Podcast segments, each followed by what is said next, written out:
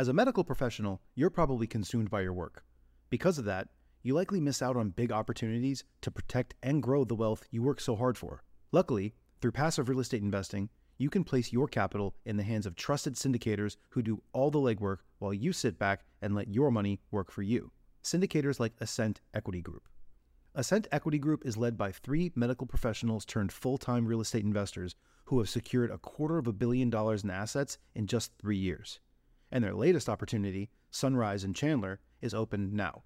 Sunrise in Chandler is an exciting 177 unit value add multifamily opportunity in the affluent city of Chandler, Arizona. This Class B asset in a Class A location was secured at a significant discount and is already cash flowing out of the gate, with 89% of the units still in need of renovation. Sunrise in Chandler is close to meeting its capital raising goal and will be closing soon. So if you'd like to learn more, visit ascentequitygroup.com forward slash best deal to schedule a call. That's A S C E N T equitygroup.com slash best deal. This opportunity is open to accredited investors only. If you're afraid of something, it is a sign that you should do it. And so a lot of people talk about fear and failure and kind of how it's a negative thing. And there are people that talk about how you can grow and learn from it. But a lot of the things that we've been talking about and a lot of things that I've done for you have come out of conquering a fear. Best ever listeners, do you want to make more money on your real estate projects? Well, I'm guessing that I'm hearing you say, oh, yeah, baby. well, guess what, my friends? Today's best ever sponsor, Fund That Flip, is working with well, one of our previous best ever guests who has the most po- one of the most popular episodes, Jay Scott. If you aren't familiar with episode, then go check that out, episode 217. If you are, because you're a loyal best ever listener, then you know that he knows how the heck to both analyze deals, especially flips, how to optimize the profits on those flips, and how to look at the market. Because of that, Fund That Flip, today's sponsor, has worked with him and put together a guide that is the seven tips to increase your real estate profits in today's market. Go check that out. Go get that guide. I've read through it myself. I've learned a lot of things from it from how to analyze the market cycles as well as how to optimize profits and not lose money or mitigate your risk for losing money on your deals. Go check it out. Fundthatflip.com forward slash best ever. That's F U N D T H A T F L I P dot com forward slash best ever. You're going to learn the tools to better understand your local market and position your business for success. You're going to know how to analyze the real estate cycle and how to use short term investing to capitalize on the market cycle, and seven concrete actionable tips to make more money on your deals fundthatflip.com forward slash best ever. Best ever listeners, hello, how you doing? Welcome to the best real estate investing advice ever show. I'm Joe Fairless. This is a show where we cut out the fluff and we only talk about the best advice that moves your business forward. And, well, we are now the world's longest running daily real estate investing podcast. With us today, we have another best ever guest. And, well, I know him pretty darn well, and we'll get into that in a second. How you doing, Theo Hicks? I'm doing well, Joe. Thanks for having me, and it's great to talk to you, best ever listeners. Yeah, that's right, my friend. And here's the deal, best ever listeners.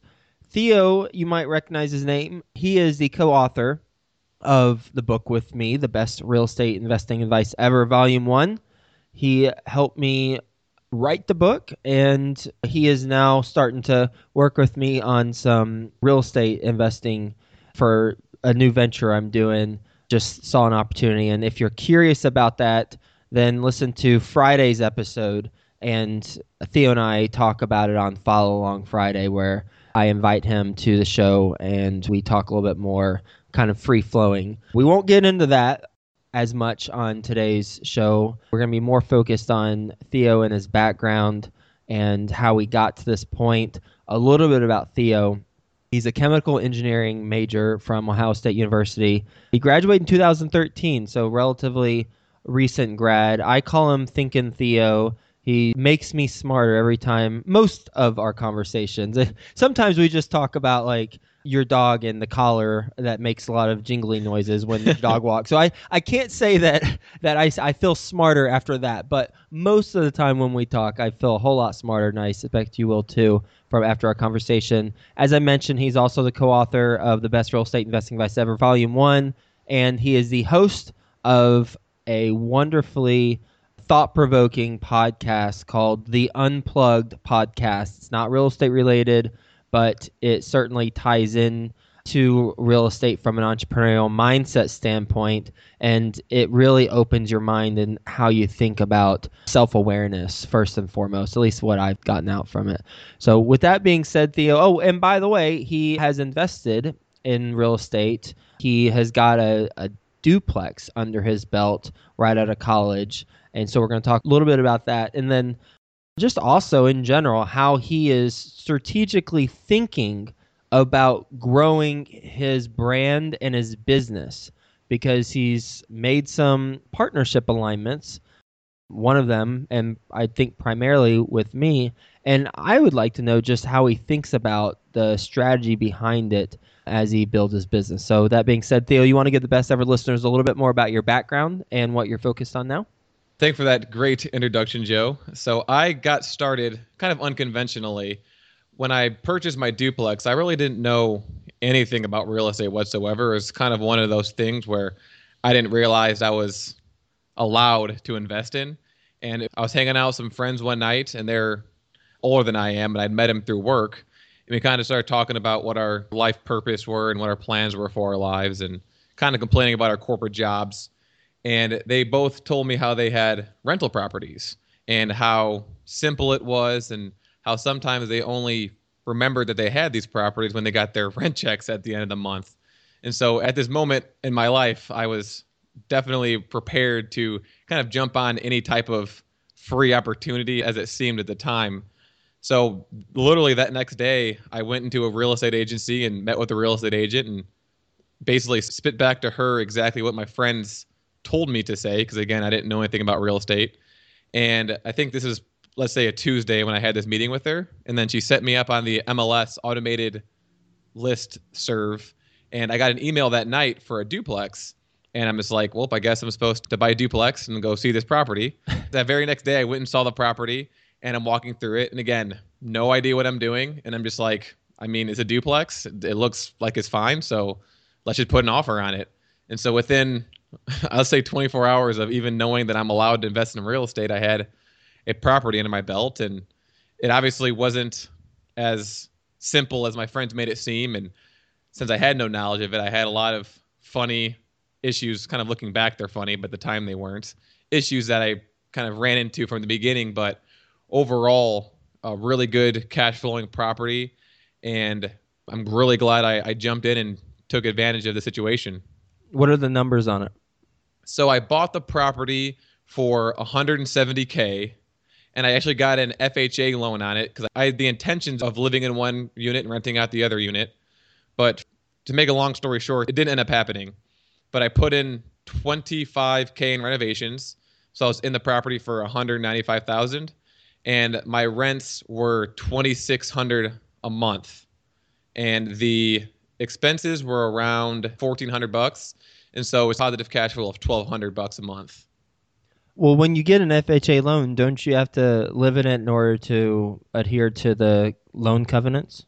Yes, you do, and I got it through a mortgage broker, mm-hmm. and so he was like a middleman, and that's what he said. And so I had the intentions of actually moving in there, and I was going to rent it out to friends. And when I had the property under contract, the roommate I was living with at the time was supposed to move in it, and I was going to give him super inexpensive rent. I think I was going to charge him like 500 bucks a month, and that was the the plan throughout the whole entire renovation.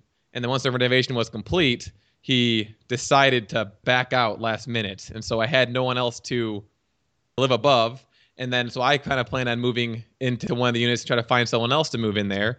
And I had another buddy who was lined up to supposed to live in there, and he backed out last minute. And then so I kind of just threw my hands up in the air and was like, this property might potentially be cursed, and so I'm just going to rent it out and get out of there. And hopefully, the lenders aren't going to have too big of a deal. And I actually reached out to him, and he said that there's really no problem doing that. It's just if I plan on refinancing the property, I would have trouble since it was an FHA loan and I no longer live there. Just so it's clear in my head, when you get the FHA loan, you have to live there within a year. True or false? So I believe it's the intentions because I really had the true intentions of living there. It's just I literally couldn't do it, and I think the actual the reasoning why I told him I couldn't live there is because I got a new job that required me to travel up into the Dayton area, Mm. and so I actually did move to a distance that was closer to my actual job. So that was kind of the thing that I got to use for why I didn't live there. Whereas in in reality, it wasn't necessarily that. But according to my lender, he told me that as long as your intentions are to live in the property, then that's how you were able to get an FHA loan. The actual lending institution was fine with that as well. Yes. And the only issue was when I went to refinance the property a couple months ago, since I no longer lived in the property, the mortgage broker I was talking to, I'm not sure specifically why he couldn't do the refinance, but he could not refinance the property because I was not living in it anymore. Which is one of the reasons why I decided to actually sell the property. It's under contract right now. Mm-hmm. What's it under contract for?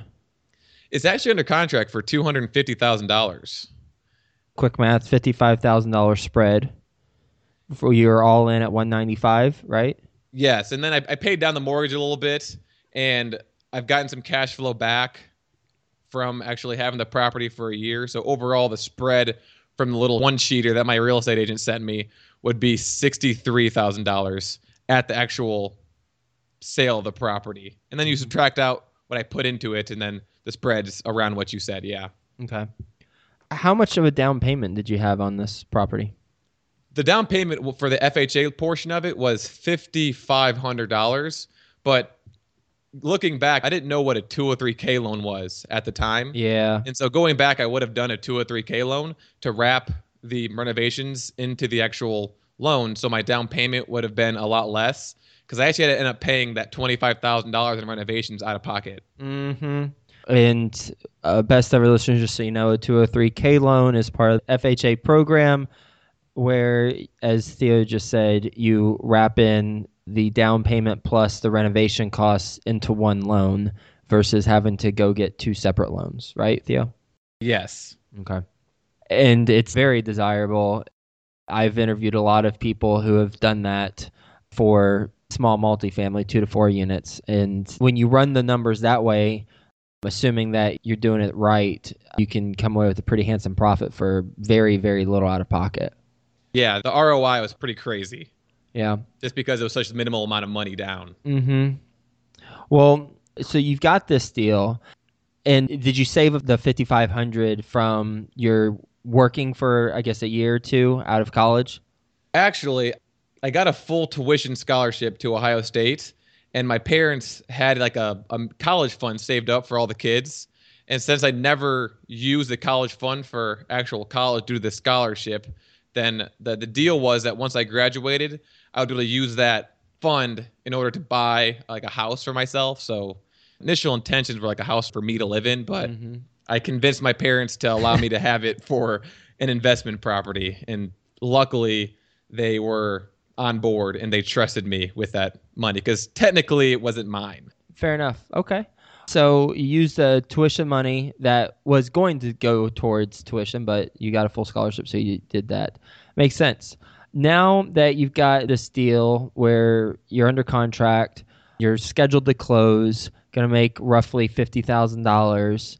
What's your next step?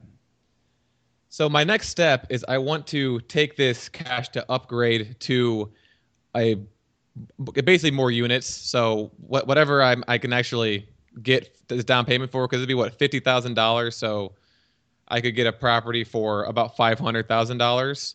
And so my goal is to get one property, you know, one roof, multi units, get a property manager in there, and just have it be strictly passive. Just because I do really enjoy real estate, but the real estate aspect of it, but my intentions now for doing real estate is in order to have that passive income so I can do other things that I like to do, like my podcast and, and write books and, and things like that. Mm-hmm.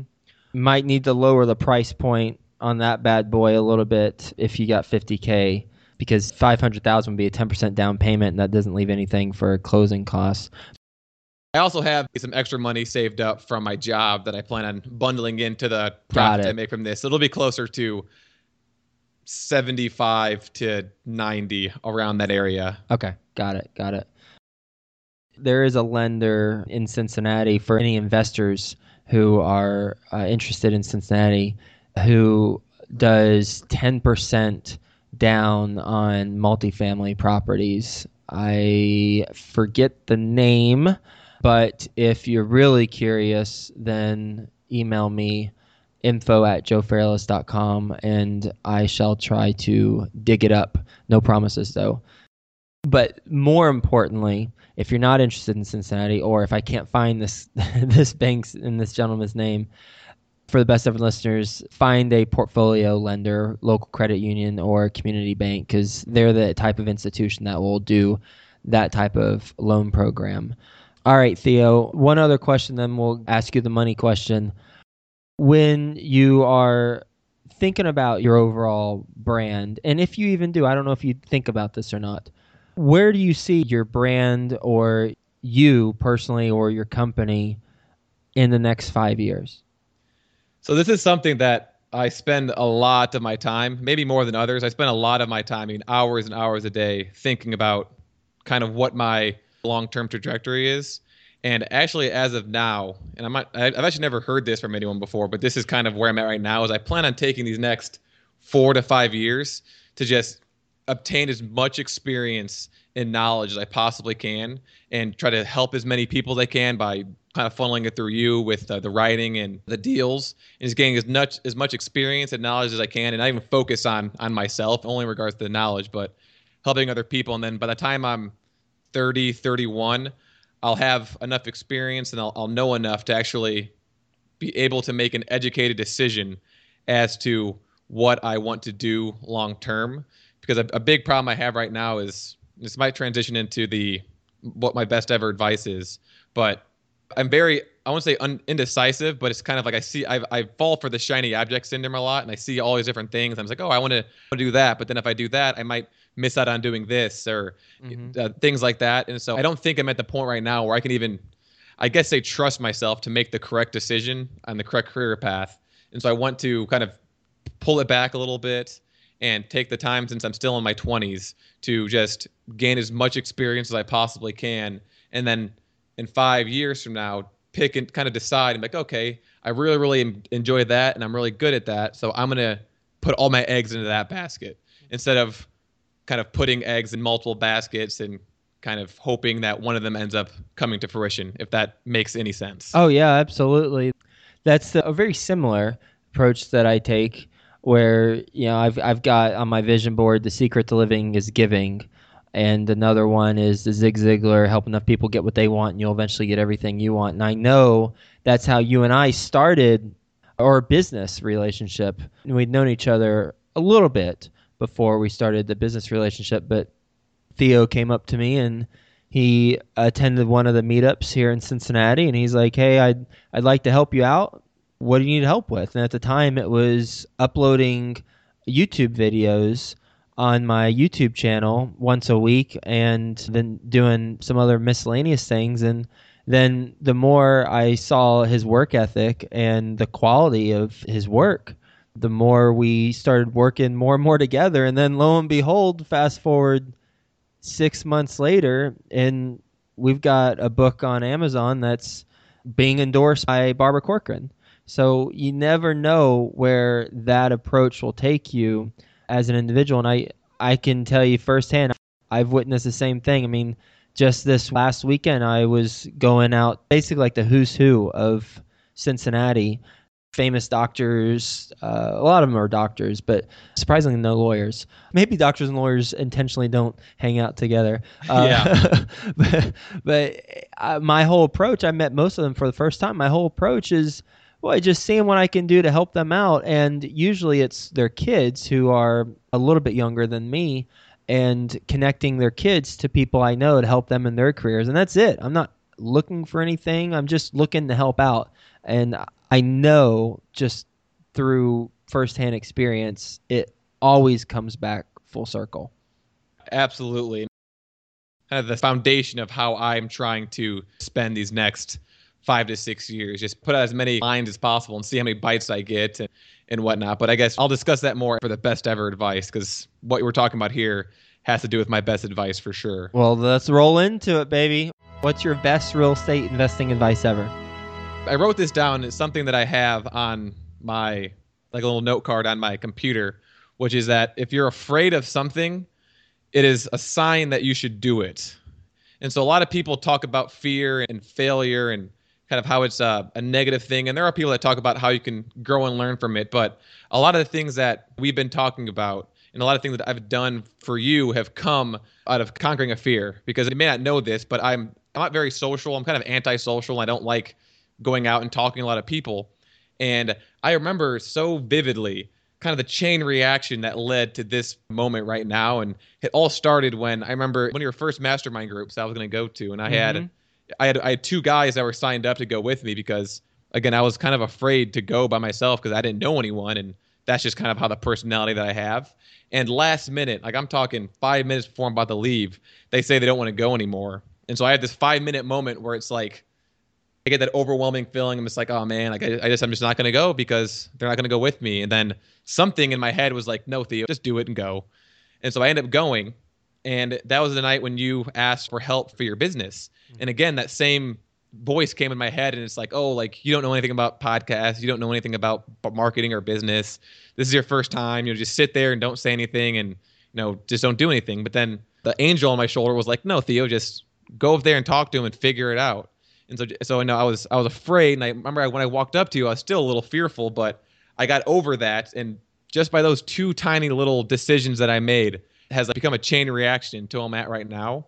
And at the time, I would have had no clue that would have led to me writing, being an author on a book, or me being a guest on the best real estate investing advice ever, all within not even a year, like yeah. six, seven months. So I try to live like that's kind of a principle I try to live my life by. And so kind of along the same line of helping people out, but it's like whenever I say I'm going to do something and I feel fear, I know that I have to do that. I know that's something that I need to do in order to, at the very least, grow and learn to do things that I'm afraid of. Mm-hmm. At what point do you recognize that the fear is healthy and you should stay the heck away from it? I know it intellectually right now, but there's still times. I mean, I'd probably say five, ten percent of the time when I feel fearful, I actually take action on it. I think it's like a muscle that you have to build, and something that I do, and it's kind of silly, but every morning when I'm in the shower, I when I turn it on, I want to make sure that I do something at least once a day that I'm afraid to do, a type of fear, even if it's a subtle fear. And so I'll turn it on freezing cold, and I'll just stand in front of it for like ten seconds, and then it's like it's, I'm like, oh, oh, and then I, I walk away and I'm just like, all right, I did one thing I was afraid of today. uh, it's funny. And in that example, could you do the cold water thing multiple days, or is it a unique thing every day? I just do the water thing every single day because you would think that you'd get used to it, but it, you don't. it's just, it, it sucks every single time. but you can extrapolate that to everything. You know, like I was afraid and I was I, I didn't like the sound of my own voice. I have a stutter and I wasn't very good at speaking, so I'm just like, and so I was always afraid to do it. And I'm like, oh, well, the best way to get over that is just to start a podcast. And so I started a podcast to get over my fear of speaking. Another example is when I you know went and talked to you at that that thing. And to, to your from your perspective, it probably didn't seem like a big deal, but for me, it was like a big thing to do. Just to walk up to this guy who you know owns millions of dollars in real estate and to kind of put yourself out there and be vulnerable. So that's that's kind of what's going on with that fear aspect of it. It's like a you know whenever you feel that that fear, it's because you're afraid to actually be vulnerable. But that's like a healthy thing because that's how you get opportunities and that's how you grow when you kind of put yourself out there and to be vulnerable and kind of just say like just put it out there and just hope that you don't get rejected. Hey, and if you do, it's a learning experience, and you keep exactly. on you keep on rolling. And because a lot of people do get rejected, and they stop and they shut up and they don't do anything. They go back into a shell and they go hang out with their two roommates and play video games, and that doesn't get you to where you're at right now. And same can be applied for anyone else, right? Myself included. Absolutely, it's like it's a constant, lifelong, growing experience of getting over these little humps of fear and eventually try to just eliminate as much of that as possible until you're walking around and you're and you're fearless. There you go. Well, that's a perfect transition to. You ready for the best ever lightning round? I am. Let's do it. All right, we'll approach this fearlessly. First, a quick word from our best ever partners. Best ever listeners, Matt Bowles, who was a guest on episode 289. His company, Maverick Investor Group, has a special report just for you on how to avoid the seven biggest mistakes in real estate that investors make in the 2016 boom cycle. Get yours free at maverickinvestorgroup.com forward slash best ever. That's M A V E R I C K investorgroup.com forward slash best ever. Best ever book you've read. The Art of War by Steve Pressfield. Oh, yes. That is on my list. I will be buying that. It is Best- amazing. Yep. Best ever personal growth experience and what you learned from it. I think we've hit on it. I think just me starting my podcast was a huge growing experience because this is something that I was afraid of for a very long time. And I finally did it and is going fairly smoothly thus far. That's all you can ask for it to go fairly smoothly because it, it usually won't go all the way smoothly. exactly. Best ever way you like to give back. Right now, my best ever way to get back is through my podcast and just kind of trying to spread the things that I've learned and all the books that I've read and all the knowledge that I've gained and try to just explain it in a empathetic way in order for people to open their minds and kind of grow and become a, a, a better person. So that, that's kind of how I do it right now. And then eventually I'll hopefully open up some nonprofits so I can give back more. What's the biggest mistake you've made so far in business or real estate? My biggest mistake so far was not putting the utilities in my name for a property that I purchased in the middle of winter. A lot of Not- pi- a lot of pipes burst. Not putting them in your name? I forgot to put the utilities in my name, and I just assumed that it would just kind of transition from the other owner, and they would keep the utilities on. I just needed to put my name into it, but I guess that's not the case, and they actually shut the utilities off. And so the first day I walked into my property, I found a waterfall in my basement because of the pipes being burst. Oh, no. How much did that cost? Luckily, I knew a contractor, so it only cost me a couple hundred bucks. Mm, that's a scary moment, though, that's for sure. It was terrifying. Especially on your first property. Oh yeah, My, my first property, after one month, we had to evict a tenant because my property management company was just terrible. And I, I since learned that, and I fired them like eight months after that. But uh, it's, it's it's not fun to stumble right out of the gate. What's the best place the best ever listeners can reach you? uh, you can find my podcast, the Unplugged Podcast, on iTunes, or you can go to my website, which is theohicks.org.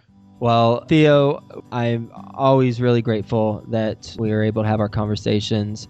Really glad that you uh, were able to be on the show today for a couple reasons. One, pretty black and white, your case study for the duplex. That's interesting. How you got the duplex, how you just dove into it, and now as you're exiting in a very short amount of time, one lesson learned, you should have done the 203k loan, would have been a better return, could have rolled in the rehab stuff instead of paying out of pocket. And then also your approach where if you feel fear, then you have to do that. And as you said, that's how you get the opportunities. Doing one thing every day that you are fearful of or that you don't want to do or that comes unnatural to you and just boom, taking it head on. You've got the podcast. You're co author of a very popular book already and you've got a lot of big things ahead of you. I'm really grateful that you're on the show, and I hope you have a best ever day, and we'll talk to you soon. Thanks, Joe. Really appreciate it. Best ever listeners, Matt Bowles, who was a guest on episode 289, his company, Maverick Investor Group, has a special report just for you on how to avoid the seven biggest mistakes in real estate that investors make in the 2016 boom cycle. Get yours free at maverickinvestorgroup.com forward slash best ever. That's M A V E R I C K investorgroup.com forward slash best ever.